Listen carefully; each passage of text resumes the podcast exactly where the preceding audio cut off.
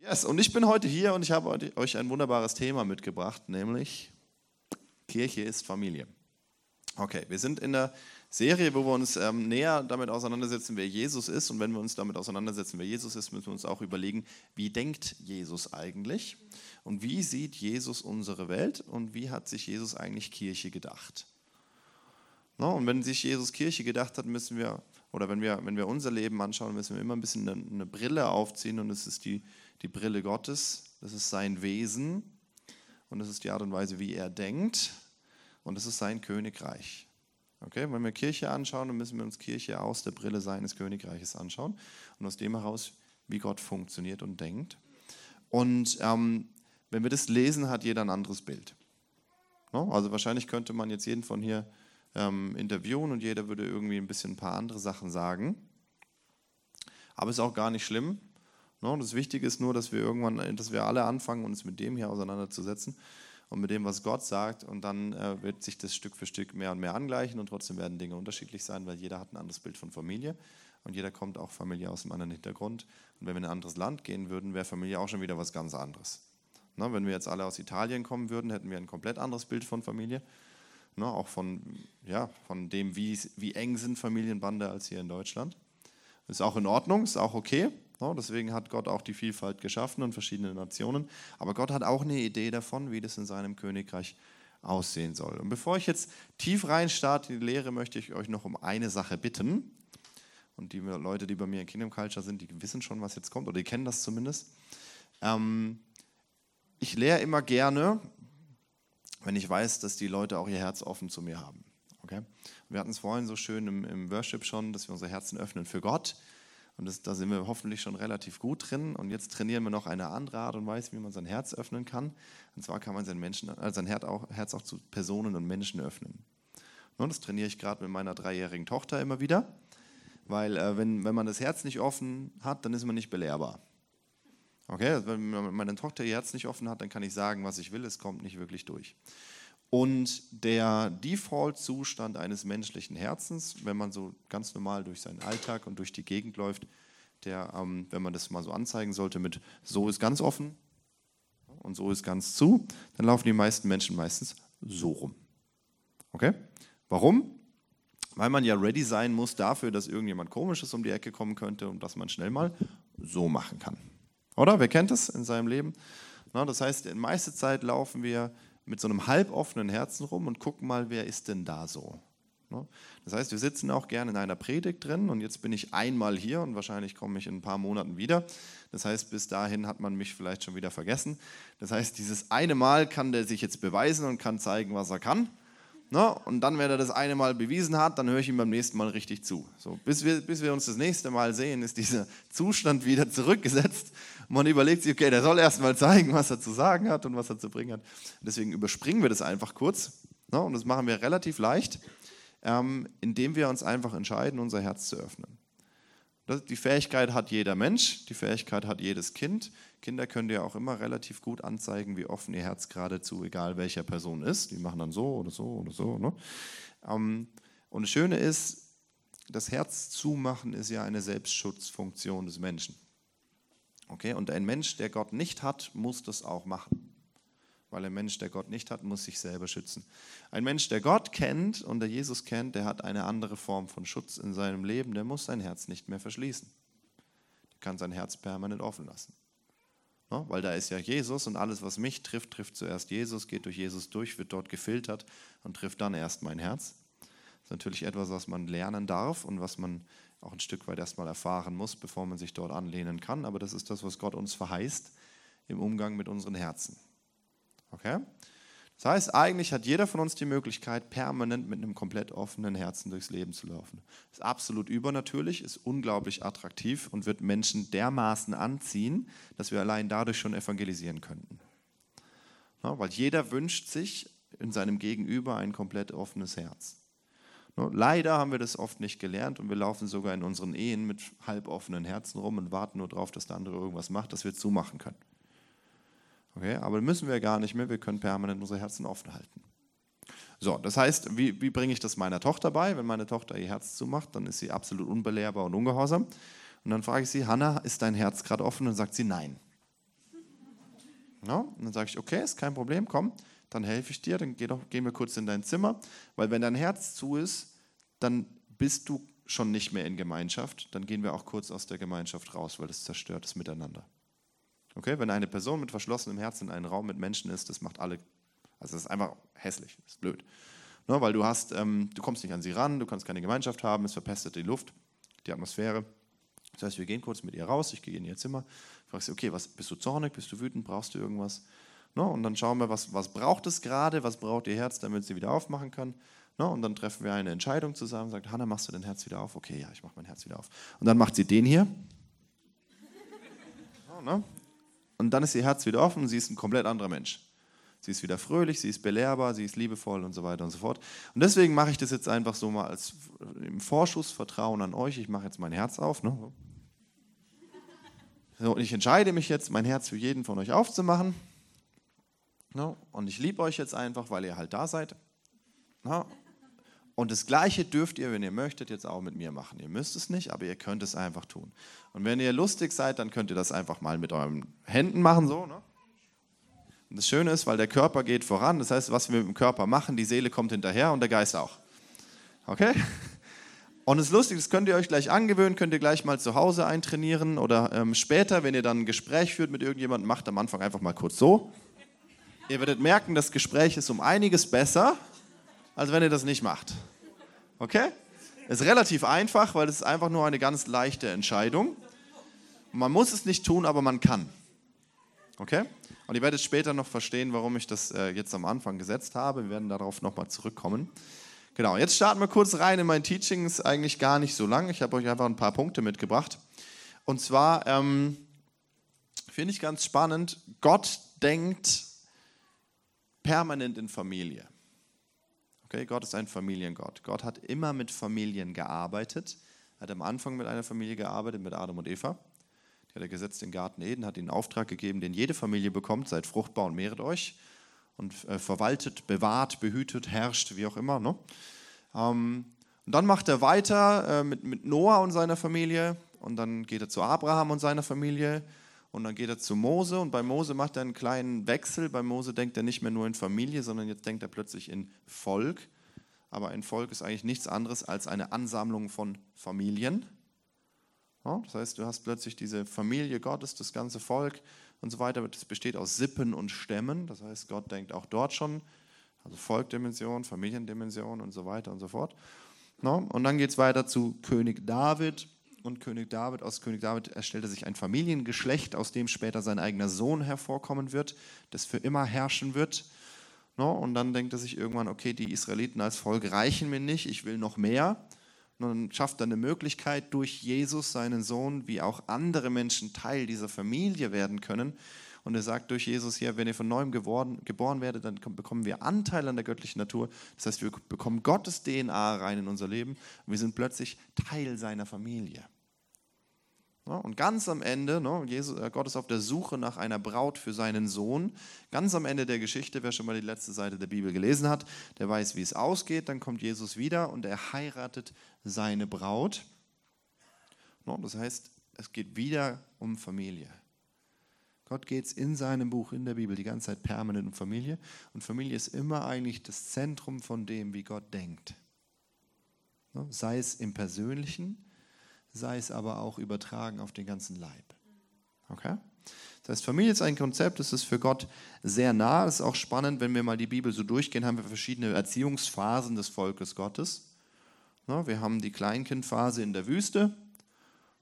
Gott kümmert sich um alles, er ist ultra streng. Es gibt ganz klare Regeln.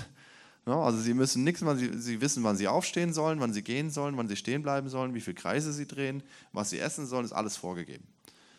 So, dann ähm, sind sie Kinder im gelobten Land, dann dürfen sie, kriegen sie eigene Verantwortungsbereiche und so weiter und so fort. Und dann kommt die Teenagerphase, als wir dann hier den Heiligen Geist bekommen haben, lernen dürfen, im Geist zu kämpfen und, und dran zu bleiben und so. Und irgendwann sind wir dann mündige, erwachsene Christen hoffentlich, die Jesus heiraten werden. So.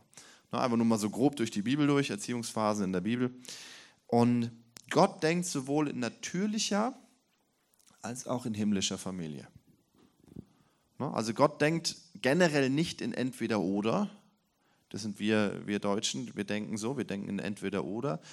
Gott denkt generell eher in sowohl als auch. Okay? Jesus ist Löwe und Lamm. Was jetzt? Ist er jetzt Löwe oder ist er Lamm? Ja. No? Sowohl als auch. Okay? So, und genauso denkt Gott auch irdische Familie, himmlische Familie. Und das ist ultra barmherzig, weil es gibt Menschen, die haben keine tolle irdische Familie. Und für die sagt Gott, hey, ist kein Problem, ich habe hier eine himmlische Familie, von der du Teil werden kannst. Und genauso sagt Gott aber auch, ich habe was reingesetzt in die irdische Familie und ich löse sie nicht einfach auf in so ein komisches Kollektiv, sondern ich sage immer noch, Ehe ist ultra wichtig, Kinder sind ultra wichtig, es gibt klare Zuordnungen im Ganzen, es gibt Grenzen. Und auf der einen Seite öffnet Gott diese Grenzen und sagt, jeder darf dazukommen. Auf der anderen Seite sagt er aber auch, hey, aber es ist ein Schutzraum und es ist wichtig. Das heißt, wir lösen das nicht einfach auf, okay, sondern wir haben eine Spannung und das ist in der Bibel oft. Wir haben oft Spannungen, die wir aushalten dürfen, nämlich dass beides da ist. Gott denkt sowohl in himmlischer Familie als auch in irdischer. Okay? Und das ist gut. Und ein Beispiel dafür ähm, haben wir in einer schönen Bibelstelle hier. Äh, das ist äh, Matthäus 12, Verse 46 bis 50. Hinten ist angeblendet für alle, die sich jetzt noch nicht ihre Bibel rausgekramt haben. Und da heißt es, als er noch zu dem Volk redete, siehe, da standen seine Mutter und seine Brüder draußen und suchten ihn zu sprechen. Für alle, die sich wundern, ist eine Elberfelder Übersetzung ist ein bisschen starksig, aber ich glaube, damit kommen wir klar. Und es sprach einer zu ihm, siehe, deine Mutter und deine Brüder stehen draußen und suchen dich zu sprechen. Und da muss man vielleicht ein bisschen dazu sagen, so im Kontext hebräische Kultur, Familie war un unglaublich wichtig. Okay, es war das Wichtigste überhaupt. Ja. Und dann sagt Jesus aber, ähm, er antwortete aber und sprach zu dem, der es sagte, wer ist meine Mutter und wer sind meine Brüder? Und er streckte seine Hand aus über seine Jünger und sprach, siehe da, meine Mutter und meine Brüder, denn wer den Willen meines Vaters tut, der in den Himmeln ist, der ist mein Bruder und meine Schwester und meine Mutter. Okay, Jesus sagt also quasi, schaut mal Leute, ne, ich habe hier zwar eine irdische Familie, aber viel relevanter für mich ist meine himmlische Familie. Ne? Und er sagt in dem Moment, ja, die irdische Familie will etwas, aber momentan geht es gerade in diesem Moment darum, was meine himmlische Familie braucht und will. Okay? So. Heißt nicht, dass das immer der Fall ist. Ne? Wir sehen gleich noch ein anderes Beispiel, wo es genau andersrum passiert. Ne? Und das sind diese Spannungen, in denen wir leben als Kirche, als Familie Gottes, dass Gott einfach unterschiedlich oder uns manchmal so Dinge hinwirft und hinstellt, die sich anscheinend widersprechen, tun sie aber nicht. Das Spannende ist ein Teil da drin, wo er sagt hier, ähm, denn wer den Willen meines Vaters tut, der ist mein Bruder, meine Schwester, meine Mutter und so weiter und so fort. Jetzt kann es dir passieren, dass deine Familie auch den Willen deines Vaters, äh, des Vaters im Himmel tut. No? Und dann ist es schön, weil dann kommt es zusammen, dann ist himmlische und irdische Familie eins. Kann dir passieren, dass dem nicht der Fall ist. Und das Interessante ist, Gott fordert unser ganzes Leben und Gott fordert immer alles. Und Jesus ist auch so krass und haut so Sätze raus wie, okay, ich werde kommen und ich werde ähm, ähm, Streit reinbringen in die Familien und eure Brüder und Schwestern werden euch ans Messer liefern und werden euch, euch ausliefern und so weiter und so fort. Das heißt, wir haben die Dimension da drin, dass es Momente geben kann, in denen Gott Dinge von uns fordert und unsere Familie Dinge von uns fordert. Und wir merken, jetzt müssen wir uns entscheiden. Und dann ist die Frage, wen wählen wir? Und dann hat Gott es schön aufgelöst und gesagt, hey, schaut mal, Familie ist bei mir, wer meinen Willen tut. Das ist auch spannend, ne? weil das bringt uns manchmal in Bredouille und es bringt uns an Punkte in unserem Leben, wo wir merken, oh, uh, uh, uh da tut es plötzlich weh. Und da muss ich mich entscheiden. Ne? Und Gott setzt Zeitpunkte und Phasen, in denen sind bestimmte Aufträge dran und er setzt Phasen, in denen ist Familie dran und er setzt Phasen, in denen ist es dran, das Werk, also sein Werk zu tun, was er tun möchte. Ne? Und es ist immer wieder eine Spannung, in der wir leben und es ist auch völlig in Ordnung und es ist okay. Was wir brauchen, ist Beziehung mit ihm, Kontakt mit ihm, dass wir immer wieder mit ihm reden können, abklären können, was ist gerade dran. Ne? Und jetzt, ich nehme euch kurz ein bisschen rein mit in mein Leben, ne? weil ich habe auch eine Familie und ich und meine Familie, wir müssen wissen, in was für einer Zeit leben wir und was ist gerade dran und was erwartet Gott gerade von uns. Ne, wir haben zwei kleine Kinder, das heißt, ähm, ich könnte 100% Aufmerksamkeit meiner Familie widmen, weil die fordert ne, Kinder fordern immer alles. Und gleichzeitig habe ich aber auch Aufträge, die Gott mir gegeben hat, denen ich nachgehen darf und soll. Und es ist super wichtig, denen auch nachzugehen. Jetzt müssen meine Frau und ich abklären, was ist wann wie dran ne? und in welchen Phasen und Zeiten leben wir, sodass wir gesund da durchgehen können. Das heißt, wir müssen darüber reden. Ne? Und klar mit Gott abstecken, welche Bereiche highlightet er gerade und wie sollen wir gerade leben. Na, jetzt haben wir noch eine andere Bibelstelle. Ähm, das ist äh, Johannes, genau, die Stelle aus Johannes. 19, äh, 25 bis 27. Und dort sehen wir etwas genau Umgekehrtes. Ne, Jesus ist gerade mitten in der Kreuzigung. Ne, er stand aber bei dem Kreuz. Es stand aber bei dem Kreuz, an dem Jesus hing, Jesu, seine Mutter und die Schwester seiner Mutter Maria, ähm, die Frau des Klopas, und Maria Magdalena, als nun Jesus die Mutter sah und den Jünger, also Johannes, den er liebte, dabei stehen, spricht er zu seiner Frau, also zu seiner Mutter, Frau, siehe deinen Sohn. Dann spricht er zu dem Jünger, siehe deine Mutter. Und von jener Stunde an nahm der Jünger sie zu sich. Okay. Dazu gesagt, Jesus war der älteste Sohn und er hatte eine Mutter und im Hebräischen war es so, dass man, also dieses Ehre Vater und Mutter heißt, du bist mitverantwortlich dafür, dass deine Familie versorgt ist. Jetzt hängt Jesus dort am Kreuz, sein Vater ist schon tot und er, und er, denkt am Kreuz, während er seinen Auftrag seines Vaters ausführt, während er den Auftrag Gottes ausführt, denkt er und merkt, Moment, ich habe ich hab eine Verantwortung für meine Familie. Während er stirbt und verreckt am Kreuz, überlegt er sich, Moment, ich habe eine Verantwortung für meine irdische Familie. Und er macht eine Zuordnung und sagt, hey Johannes, hier, mein Jünger, ne, du bist mir super wichtig und mega an meinem Herzen dran. Hier ist meine Mutter, nimm sie zu dir und kümmere dich um sie. Das heißt, er kümmert sich, während er den Auftrag ausführt, den Gott ihm gegeben hat, den wichtigsten Auftrag seines Lebens, kümmert er sich noch um seine Familie. Komplett anderes Bild. Okay, im ersten Bild sagt er, hey, nee, sorry, ich habe gerade keine Zeit für euch, weil ich muss das tun, was Gott mir aufgetragen hat. Im zweiten Bild sagt er, hey, ich bin mitten in meinem Auftrag hier, aber Moment, da ist meine Familie, ich muss mich kümmern. Das heißt, wir haben eine Spannung und der Gott beides zulässt, ist völlig normal, total in Ordnung ist immer nur die Frage, was denkt er gerade, was heilet er gerade und wo muss ich mich gerade rein investieren, was ist wichtig. Und was wir verstehen müssen und begreifen müssen, könnt die Bibelstelle gerne ausblenden, im Königreich Gottes läuft alles über Beziehung. Alles. Alles. Na, könnte man gern sagen, alles. Alles läuft über Beziehung. Und zwar in erster Linie Beziehung zu Gott und dann Beziehung zu Menschen. Und Gott ist immer barmherzig und Gott schaut immer für alle. No? Gerechtigkeit bedeutet bei Gott, dass jeder bekommt, was er braucht. Das heißt, Gott hat immer den Überblick.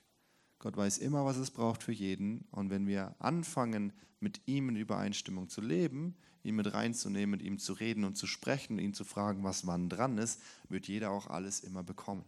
Auch in unserer Familie. Okay? Und manchmal sind wir so an dem Punkt, wo wir merken, wie Kirche ist zwar Familie, aber Kirche kostet mich vielleicht auch meine Familie, in Anführungsstrichen. Ne, weil man merkt, okay, also Gott hat Aufträge, diesen Aufträgen schließen wir uns an. Das ist vielleicht auch ganz wichtig zu wissen, so Kirche ist ein Auftrag von Gott. Ne, hier in Friedrichshafen gibt es einen Auftrag, den hat Gott gesetzt, nämlich hier Kirche zu leben, Menschen ähm, das Königreich nahezubringen und sie reinzutrainieren in eine Beziehung mit ihm. Und dann fordert es manchmal auch Raum in unserem Leben, und dann kostet es Kraft, Energie, Zeit und so weiter und so fort. Und die Familie fordert es auch. Deswegen muss man sich immer wieder hinsetzen und mit Gott einfach reden und sauber gucken, Gott, wir sind Teil dieser größeren Familie. Das heißt, dort ist ein Platz für uns drin, aber dann gibt es auch noch unsere kleinere Familie und dort ist ein Platz für uns drin.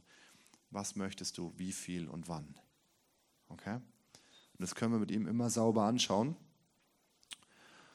Und Wenn wir über Beziehung sprechen, müssen wir auch ganz viel über, über Kommunikation sprechen. Das heißt, wir müssen reden, wir müssen reden, reden, reden, reden, reden und diese Dinge immer wieder anschauen, immer wieder durchsprechen, immer wieder durchexerzieren, überlegen und so weiter und so fort. Was möchte Gott gerade von uns auch als Familie? In was für einer Zeit leben wir gerade? Vielleicht auch als Kirche. Man geht durch verschiedene Phasen. Also es kann sein, dass die Kirche durch eine andere Phase geht als wir als Familie. Und das heißt aber, wie stehen wir dann in der Phase in der Kirche mit drin und wie stehen wir als Familie damit drin? Und was, ist, was haben wir gerade für, wir hatten vorher in der Serie diese schöne Serie über Seasons, habt ihr auch gemacht hier, gell? Ja, das heißt, Familien können in unterschiedlichen Seasons sein. Menschen können in unterschiedlichen Seasons sein. Kirchen können in unterschiedlichen Seasons sein. Und wenn man das weiß, dann kann man Dinge auch besser einordnen. Und auch für sich selber, wenn ich jetzt gerade in der Familie in einer Season bin, die Gott gesetzt hat, wo es darum geht, wo Dinge brach liegen und ich nicht im Vollgas-Output bin, dann muss ich das auch einberechnen, wenn ich schaue, wie viel investiere ich jetzt in der Kirche, die vielleicht in der Vollgas-Output-Phase ist. Wenn ich persönlich in der Vollgas-Output-Phase bin, die Kirche aber sagt, nee, wir müssen erstmal konsolidieren gerade, dann kann ich nicht erwarten, dass ich dort meinen ganzen Output reingebe, sondern ich muss mit Gott gucken, wann, was ist wann, wo dran, wie investiere ich mich wo und wie haushalte ich mit den Ressourcen, die er mir gegeben hat, und zwar in Übereinstimmung mit ihm. Macht das Sinn? Perfekt, wunderbar, sehr schön. Das Tolle ist, Jesus ähm, hat sich ja auch ein bisschen was gedacht, wie das Ganze funktionieren kann. Ne? Und das Spannende ist, als Jesus seine zwölf Jünger beruft, dann ruft er sie in erster Linie erstmal, damit sie bei ihm seien. Ne? Nicht damit sie irgendwas tun sollen. Ne? Sondern erstmal einfach, es gibt diese, oh, ich habe sie jetzt mir gerade gar nicht aufgeschrieben, das ist diese Stelle, wo er, wo er sich in den Evangelien die Jünger beruft, ne? aus der Schar, die ihm nachfolgt, ruft er sich zwölf raus. Und dann heißt dieser schöne kleine Satz, er ruft sich die zwölf, damit sie bei ihm seien. Und dann später sendet er sie aus, Dinge zu tun. Das heißt, auch bei Gott und in der Familie Gottes geht es nicht erstmal darum, Dinge zu machen. Auch in der Kirche geht es nicht erstmal darum, Dinge zu machen, sondern zu sein und zu bleiben.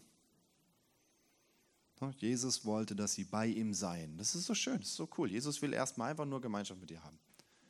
Genauso ist Kirche erstmal auch einfach nur, dass die Familie Gottes zusammenkommt und Gemeinschaft hat. Und nicht ständig nur Sachen machen muss.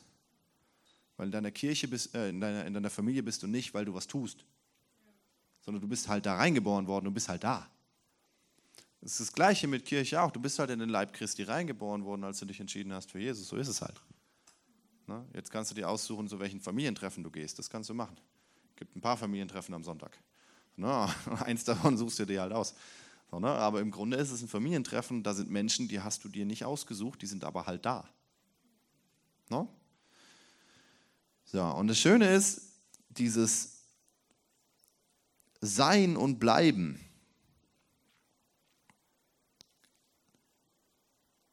Das macht Beziehung aus. Und das Coole ist auch, das Johannes 15 haben wir das drin, ähm, durch Bleiben bringen wir aber auch Frucht. Okay, im Königreich Gottes läuft es ein bisschen anders als in der Welt. Im Königreich bringen wir nicht Frucht durch Arbeiten und Ackern, sondern im Königreich bringen wir Frucht durch Bleiben. Johannes 15, ich bin der Weinstock, ihr seid die Reben. Wer in mir bleibt und ich in ihm, der bringt viel Frucht. Denn getrennt von mir könnt ihr nichts tun. Das heißt, dadurch, dass wir bleiben, in Beziehung sind, sowohl mit Gott als auch mit Menschen, bringen wir Frucht. Okay? Jeder kennt es vielleicht, vielleicht hast du Freunde. No? Und meistens sind so, man sagt immer so, aus jedem Jahrzehnt nimmt man etwa einen Freund mit für die nächste Phase des Lebens. No? Man hat viele Menschen, die man kennenlernt, aber echte Freundschaft, die bleibt, ist mit den Menschen, mit denen man gelernt hat zu sein.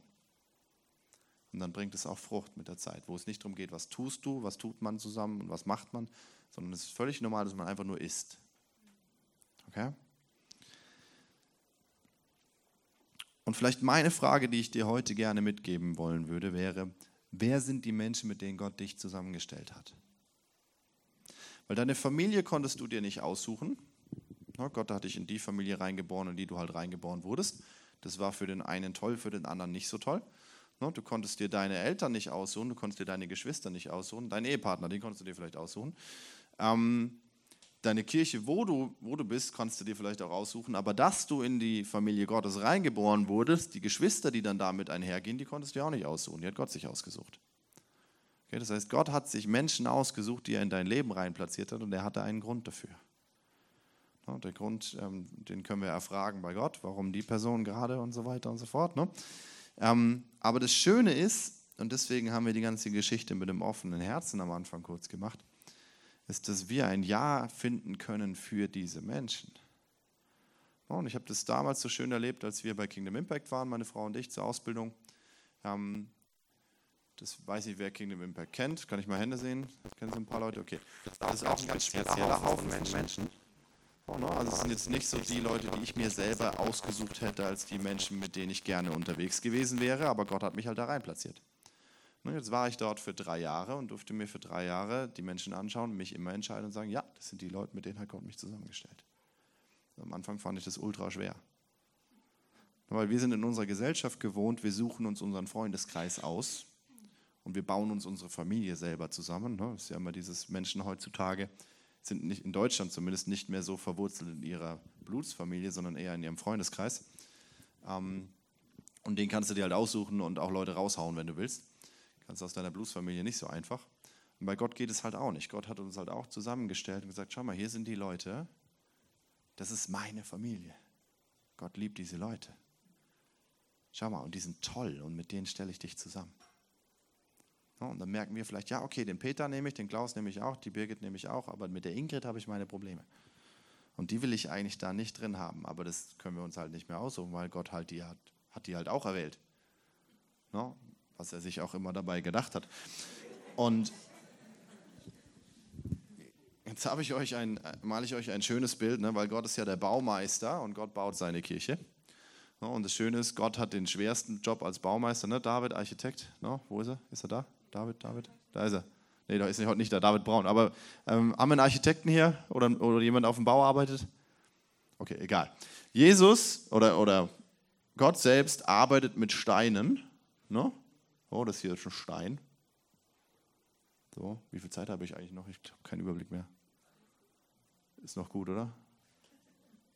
Ja, wunderbar, perfekt. Schön. So, ne? Und Jesus arbeitet mit Steinen. Ja, bam, badam, badam. Ja, genau, bisschen egal. So, ne? und der Clou dabei ist, diese Steine sind halt lebendig. So, ne? Die Steine sind lebendig. So, das Problem mit lebendigen Steinen ist, dass die halt selber denken können. So, ne? so haben wir hier so kleine Händchen und so weiter.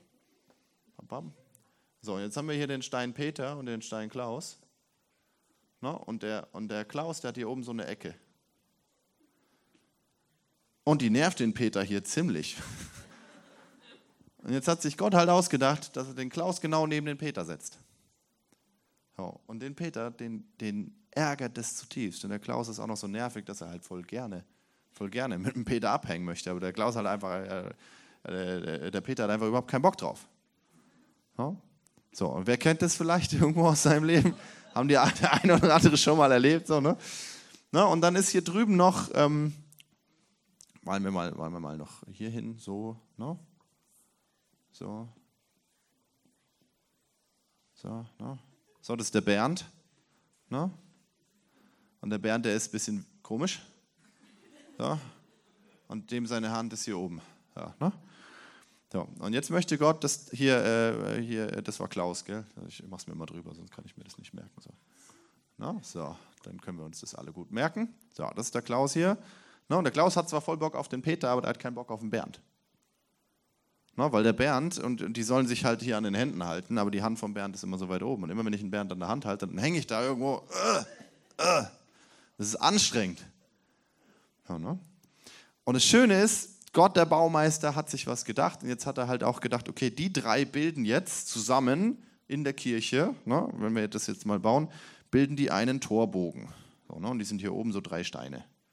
Ja, so, bam, bam, bam. So, so, so. Ja, und außenrum sind noch ganz viele andere, aber die bilden halt diese drei Steine. So, jetzt sagt der Klaus, ich habe keinen Bock mehr auf die und der geht hier oben weg. Was passiert? Mit dem Torbogen. Ja? So. Gott baut mit lebendigen Steinen und Gott hat eine Idee, wo jeder Stein hingehört. Und Gott ist ja nicht dumm. Der ist ja der Baumeister. Aber die Steine hier haben alle ihre eigenen Ideen und die sind vielleicht einfach noch nicht fertig geklopft und vielleicht ist der Bernd einfach gerade noch zu groß und irgendwann ist der Bernd auf der Höhe, weil Gott noch ein paar Sachen abschleift. Ne? Und vielleicht kommt auch Gott irgendwann noch hier hin mit einem Meißel und hämmert so diesen komischen Zacken daraus. Der ist halt auch extrem nervig, der Zacken. Und vielleicht kommt Gott und macht nochmal hier ein bisschen Mörtel rein. Ne? Und macht diese Stelle, die rausgehackt wurde von dem Zacken, macht das schön wieder gerade und so weiter. Es braucht halt einfach ein bisschen Zeit, weil auf einer Baustelle dauert es halt und mit lebendigen Steinen dauert es noch länger, weil Gott haut nicht einfach nur die Steine ab, sondern er möchte, dass die ganzen Leute in Reife kommen. Aber das passiert halt durch die Gemeinschaft miteinander. Und es braucht einfach ein bisschen. Die Frage ist, haben wir Vertrauen in unseren Baumeister? Und die Frage ist, weißt du, wo Gott dich hin platziert hat? Weil wenn jetzt der Klaus sagt, ich bin aber ein Stein hier unten und der fehlt da oben, dann ist er nicht da, wo er sein soll. Und wie nervig ist es als Baumeister, wenn du jeden Tag auf die Baustelle kommst und die Steine sind alle irgendwo anders. Und keiner ist da, wo du ihn hingepackt hast.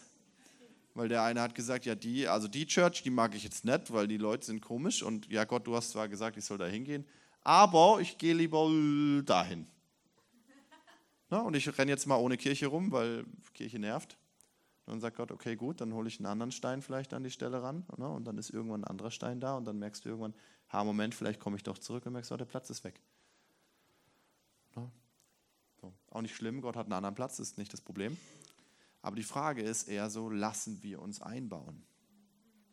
Das ist eine Frage, die ich dir mitgeben möchte. Zum einen, lässt du dich einbauen in deine irdische Familie? zumindest in dem Maß, wie Gott es möchte und wo sie mit Gott übereinstimmt. Und zum anderen lässt du dich einbauen in deine Kirche. Und zwar in dem Maß, wie Gott es möchte und an dem Platz, wo Gott es haben will. Neben den Peter und neben den Klaus und neben den Bernd. Und das Schöne ist, Gott erwartet gar nicht, dass am Anfang alles passt. Das erwartet er gar nicht von uns.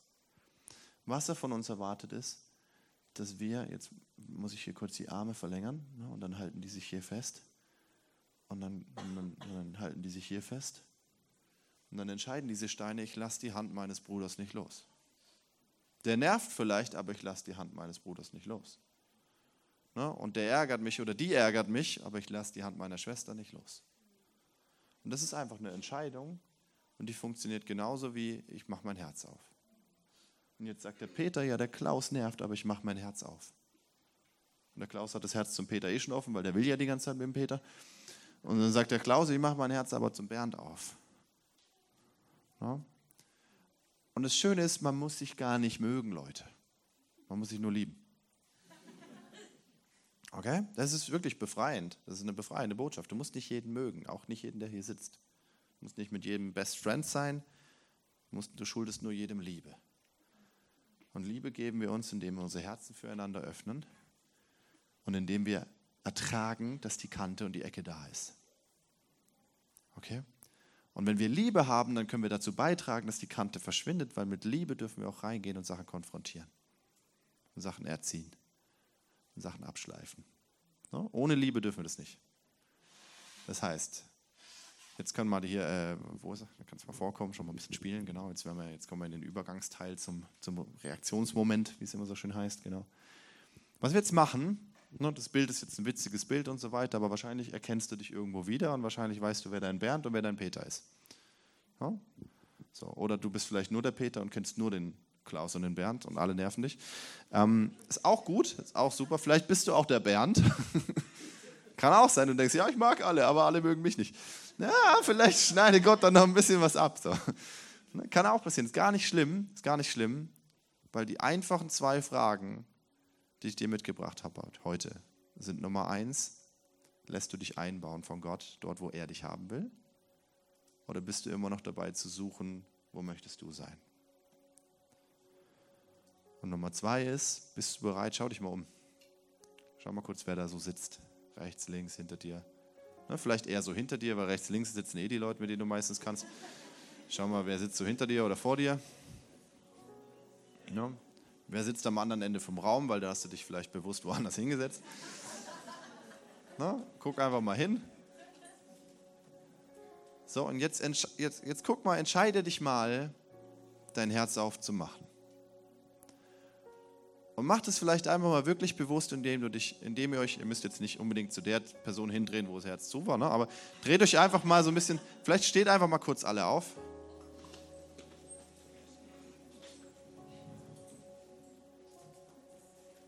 So, und jetzt dreht euch mal so ein bisschen zueinander und fangt mal an, die Herzen zu öffnen. Okay, macht's einfach mal.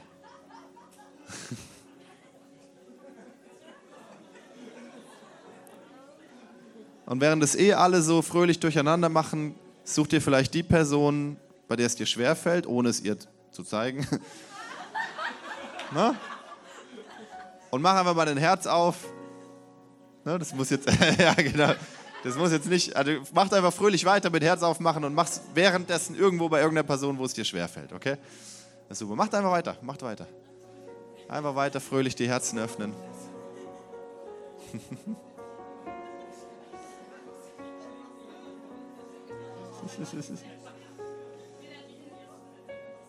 so.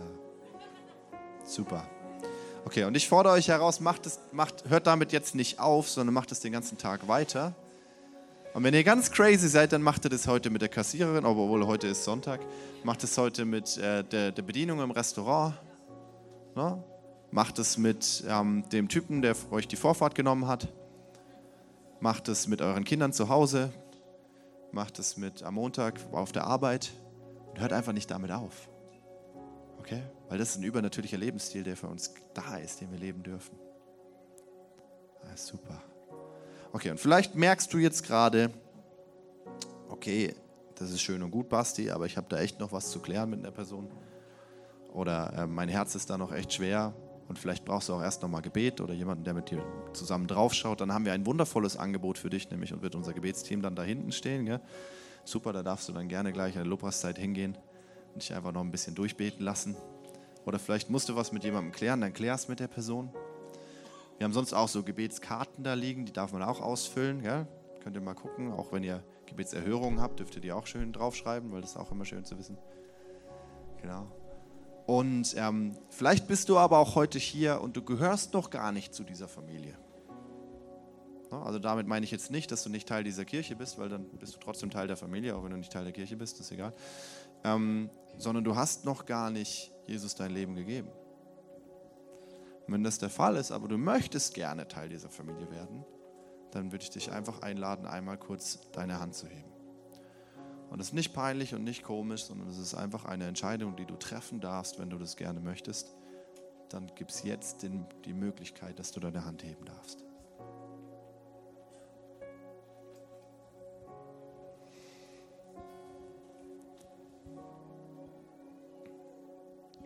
Okay. Falls du dich nicht getraut hast, deine Hand zu heben, auch kein Problem. Dann kannst du auch gerne zu jemandem aus dem Gebetsteam hingehen und für dich beten lassen an dem Punkt. Und einfach schauen, vielleicht ist es für dich dran, heute eine Entscheidung zu treffen, Teil der Familie Gottes zu werden. Ein Teil von dieser verrückten Crew, die gegenseitig Herzen öffnet und die anders und übernatürlich leben kann. Super.